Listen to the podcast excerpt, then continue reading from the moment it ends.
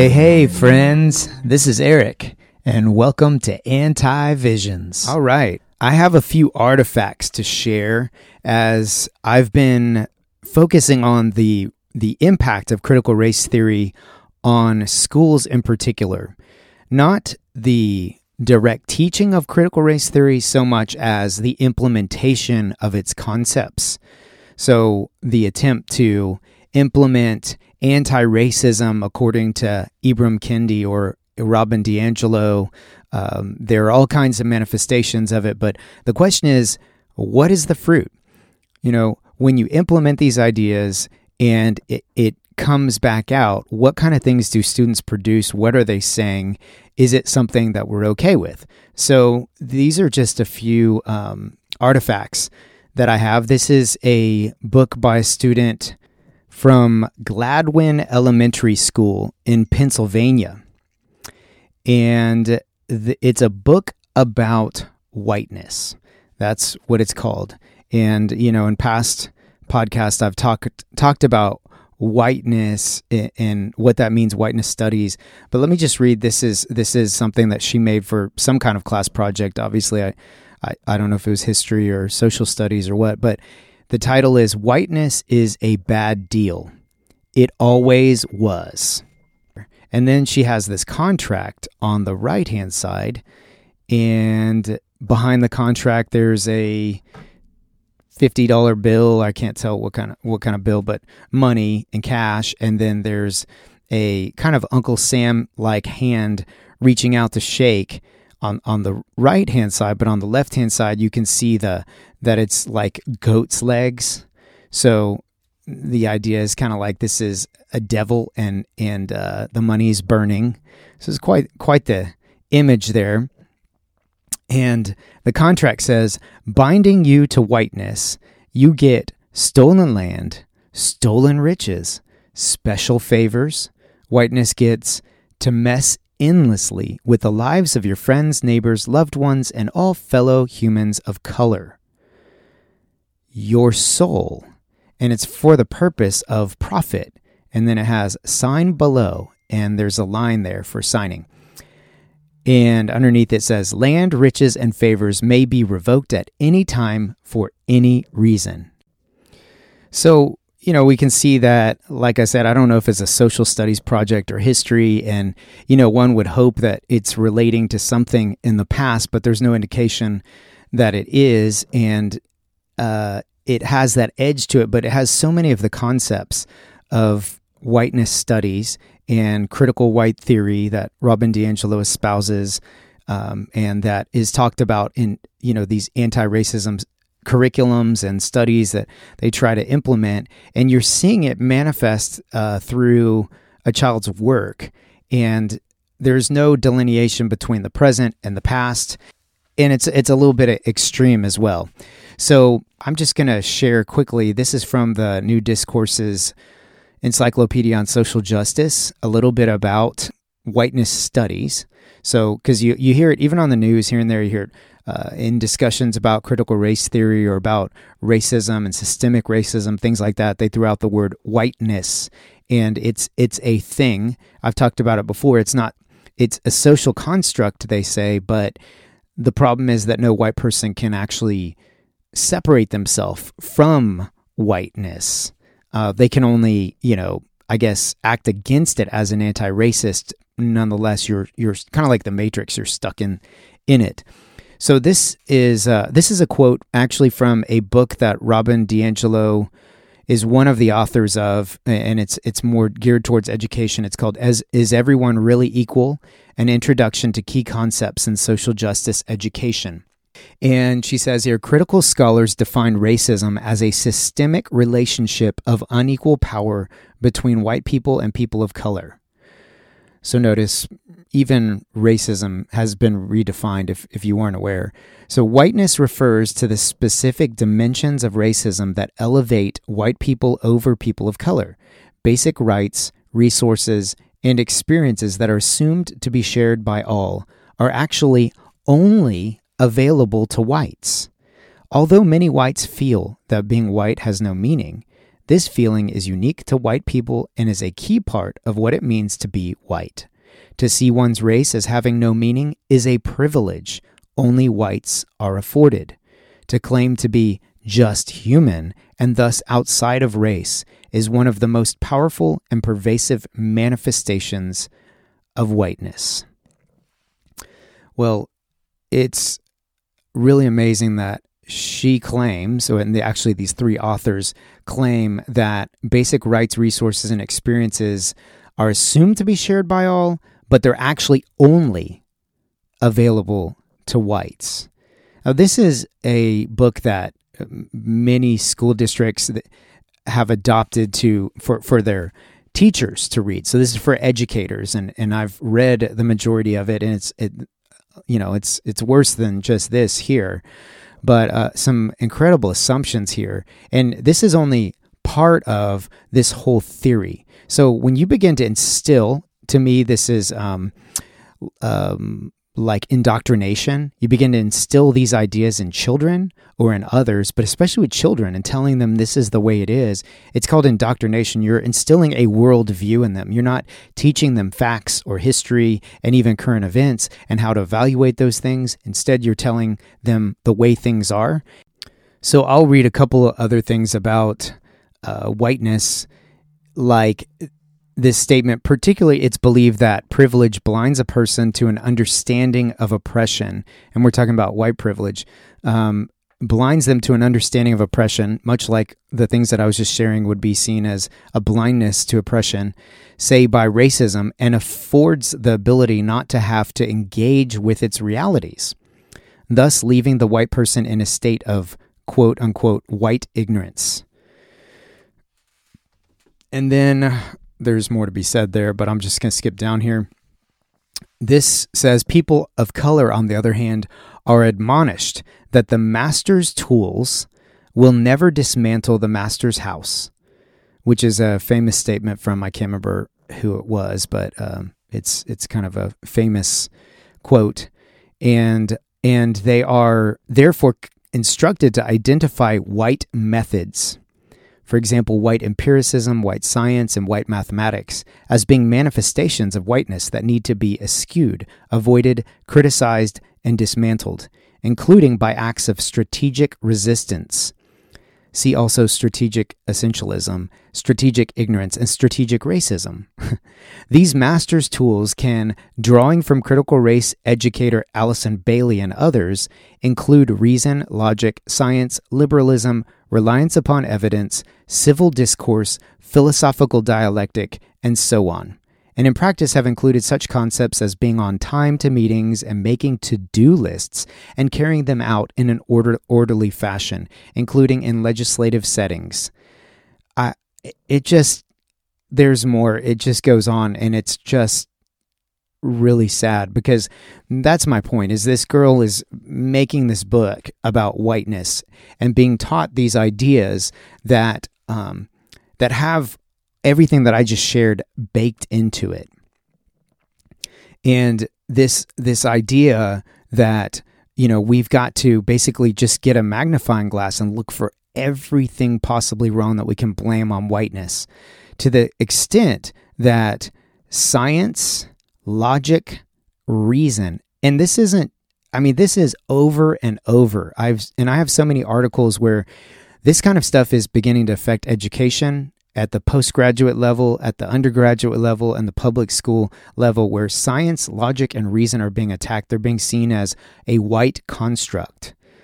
Um, liberalism. Liberalism would be things like free speech, equality, because they don't believe in equality. They believe in equity, and is not equality.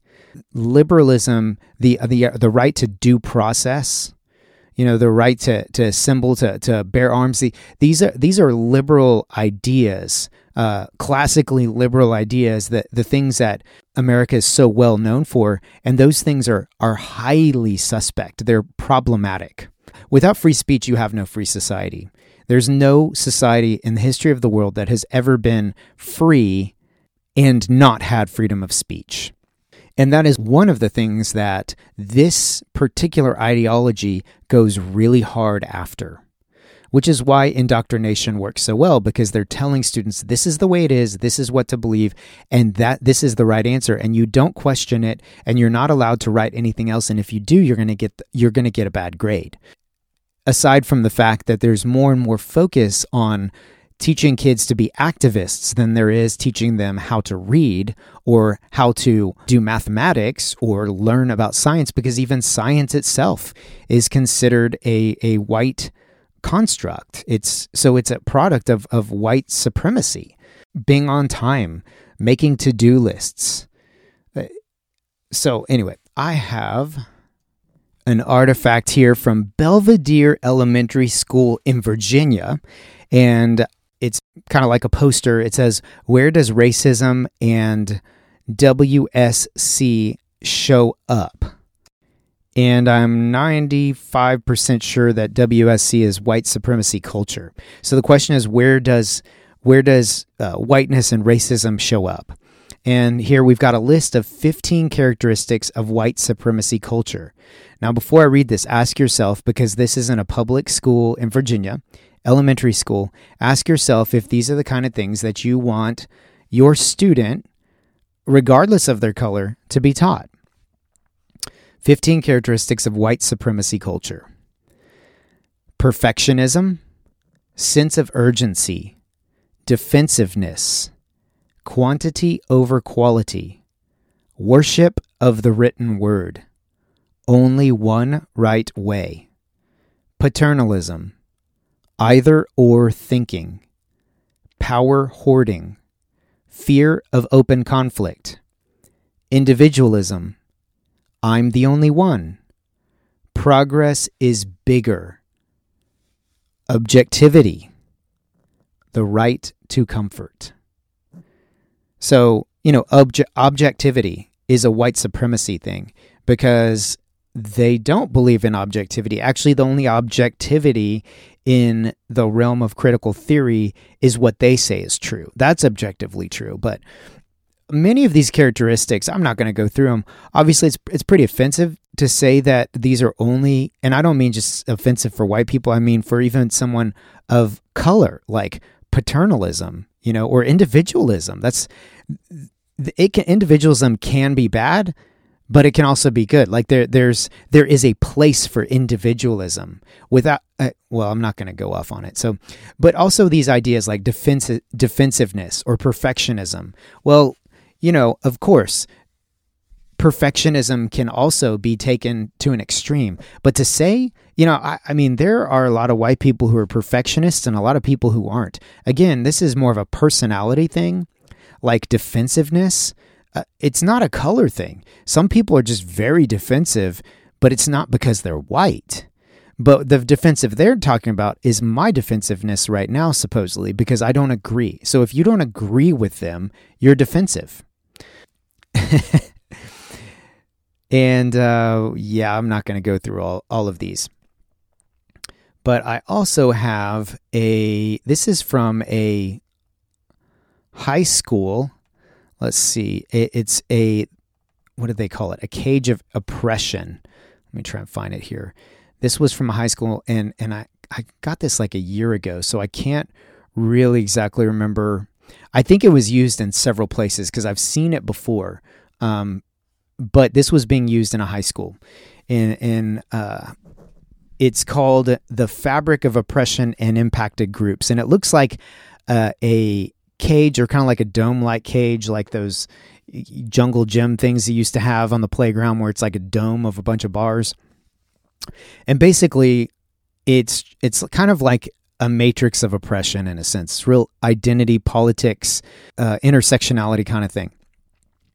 So in this cage, you have on the bottom, you have women, people of color, everyone else, people with physical disabilities, people who are perceived as gay, lesbian, bisexual, transgender, or transsexual, people of all other religions. So those are the people who are on the bottom, and they are they're the ones who are oppressed.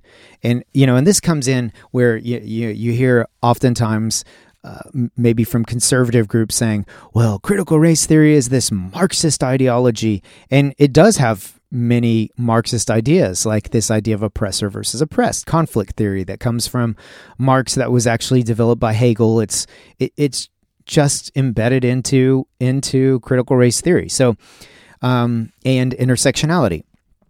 So here, the, those are the ones at the bottom. And so what it's dealing with is these categories. So I'll say it like this. The category of gender, men are on top, women are on the bottom. The category of ra- race, whites are on top, the people of color on the bottom. So the whites are the oppressors, people of color are the oppressed. Men are the oppressors, women are the oppressed.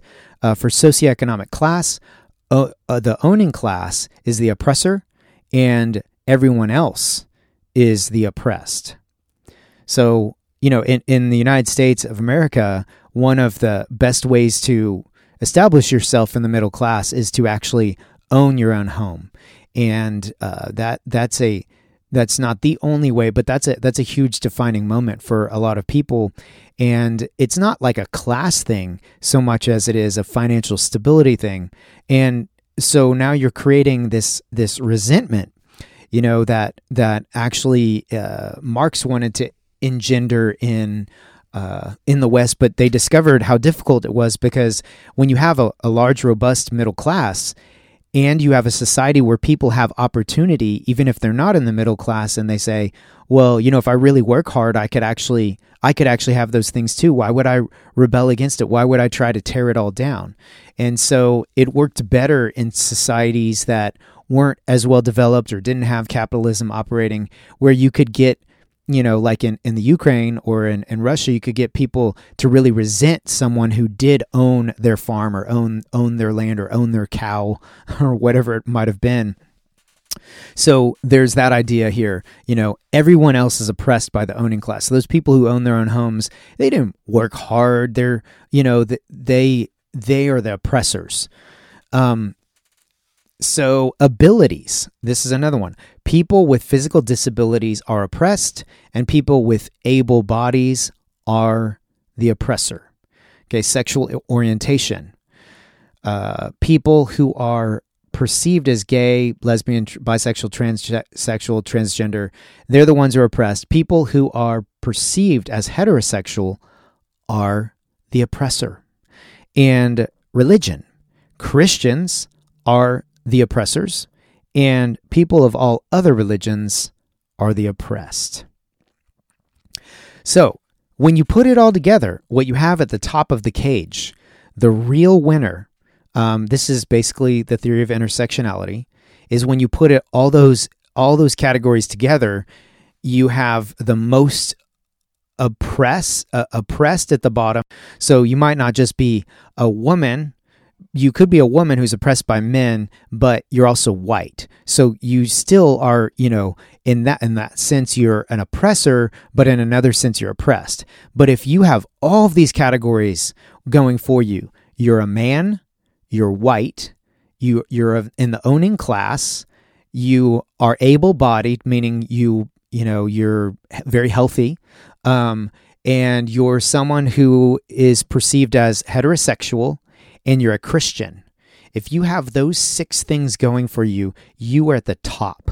You are at the top, in, you know, and in your world, you're awesome, but the reality is you are the top oppressor, okay?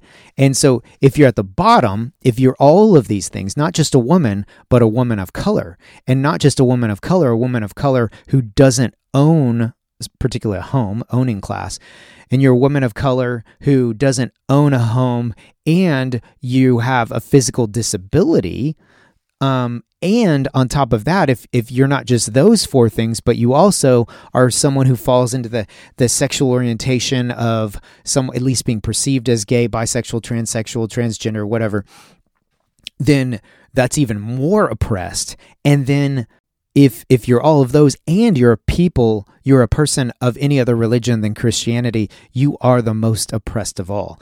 And in the world of um, of intersectionality and critical race theory, the most oppressed people actually have the most authority because they have the most authentic voice. They have the most oppressed experience. And so they have an epistemic knowledge that other people simply just don't have. And therefore, they should be the ones who are given voice and speak. And, uh, you know, I'm not going to comment on all of that other than it's just, aside from the fact that it's just a false dichotomy, especially it It really is a false understanding of the way that this nation operates.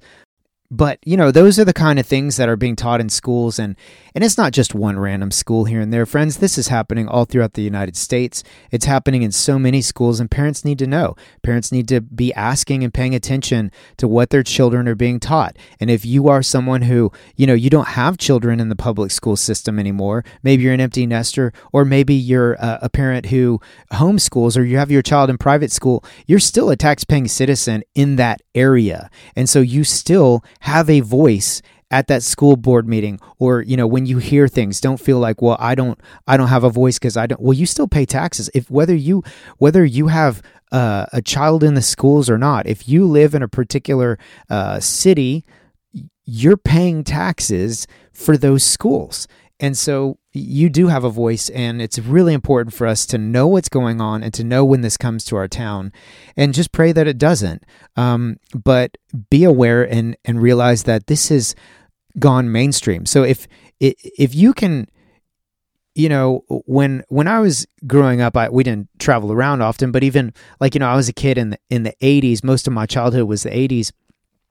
And, you know, if you were to have traveled up to Idaho, or, you know, to the Northwest, or traveled up to Nebraska, or, you know, Colorado or something, you would have seen different clothing styles um, among kids. It, it it wasn't as much like today, where it doesn't matter what podunk town it is. It doesn't matter which side of the country you're on. The fads, the clothing fads, the the fad for the latest, you know, musical group or the latest entertainment, whatever, everybody knows because of technology. It's just instantaneous. And so the, the it's like a small, everything's been made smaller, and there's not as much diversity in that sense of, you know, uh, young people typically all embrace the same thing, right? And they all want to be cool. And so now it's al- almost instantaneous, and there's not much variation throughout the country. The same thing is happening with critical race theory. It's, it is so popular. It's like a wildfire, but it's like a virus wildfire, like way worse than COVID virus kind of thing. And it, it, has made our country very small in the sense that you can go from the West Coast and Loudoun County all the way to the, I mean, I'm sorry, the East Coast and Loudoun County uh, in Virginia, and go all the way to the West Coast, whether it's in Portland or Seattle, or go down to San Diego, just north of the, the Mexican border, and still find the same things in Texas and, and Oklahoma, and find the same kind of things filtering in, because it's not just being You know, it's not just in the ivory tower anymore. This stuff is infiltrating at every level in every institution. And who are the people that are the teachers? They're hearing, hearing it on C N N. They're hearing it from Netflix. They're hearing it everywhere. And then uh, reading these these gurus' books because they want to do the work. They want to read Ibram Kendi's book and DiAngelo's book. And, and so this is an explosion. It's a, a cultural explosion, but it's not the kind of cultural uh revolution we want. As a matter of fact, revolutions are usually bloody. They're not, they're not really a great thing. So I'm just going to leave you with that. I just kind of went off and shared my thoughts, but I hope to see you guys next time.